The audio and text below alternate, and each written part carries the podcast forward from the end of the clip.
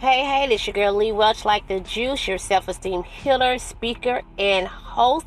And I just want you guys to know it is beautiful in Birmingham, Alabama today, and I am loving it. So, for those, for some, it's happy Easter, happy resurrection, but for me, it is happy Jesus Day because this is his day. It's about celebrating the sacrifice that he made for us who really we're not worthy. We really aren't. But hey, that's another discussion.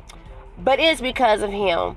And then on top of that, he said to get through my father, you got to get through me. So he's definitely the key. And then he went to hell to get the key so we will have life, so we will be redeemed from sin. But that's another story as well. But you know, like I said, this day is all about Him. He is the reason why we are accepted through to the kingdom, through the kingdom of God. We are the adopted and joint heirs because of Jesus, Yeshua. Some may believe in that, and some may not. I'm not here to convince anybody of anything differently, but I know what my truth is. And I pray to God that one day you find your truth as well. And you know, and it got me to think about, you know, Snoop Dogg. You know, he's now have turned into this gospel uh, musician or what have you. And, you know, there was a question that was asked to him, you know, how do you feel about the Christian community? You now, you know, turning, you know, just going gospel. And I like the way he responded to it, and it was very, very real because it made me think about, you know, how the Pharisees and um and all the others who was against Jesus, um, the other priests or whatnot, you know, there was a time when Jesus actually sat down with the sinners who were the prostitutes, who were the robbers, who were the murderers, and things of that nature. And there was a reason why that took place. Now the conversation could have took to could have took two different ways, I suppose.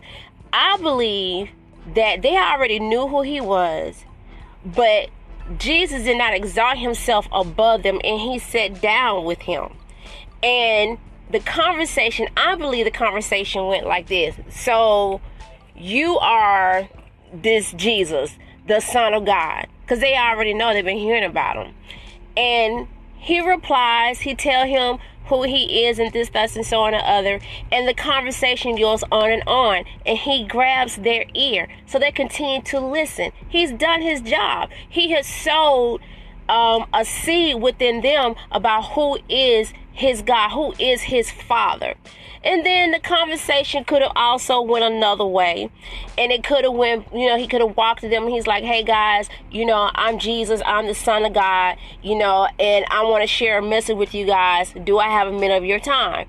That could have went that way as well. But I kind of believe as if when you are the light, when you are the ambassador, when you are the representative, you your light is already shining. Like I said, saints know you and sinners know you too. So I don't have to kind of like showcase who I am because I'm already in the forefront. God has made me the ambassador. You see my light. And I truly believe that the conversation went the first way. That he just went to them and he just sat down to them and they questioned him and the conversation started from there. But then it's almost like what Snoop Dogg says, you know, the saints who weren't saints before they became saints, they were also sinners.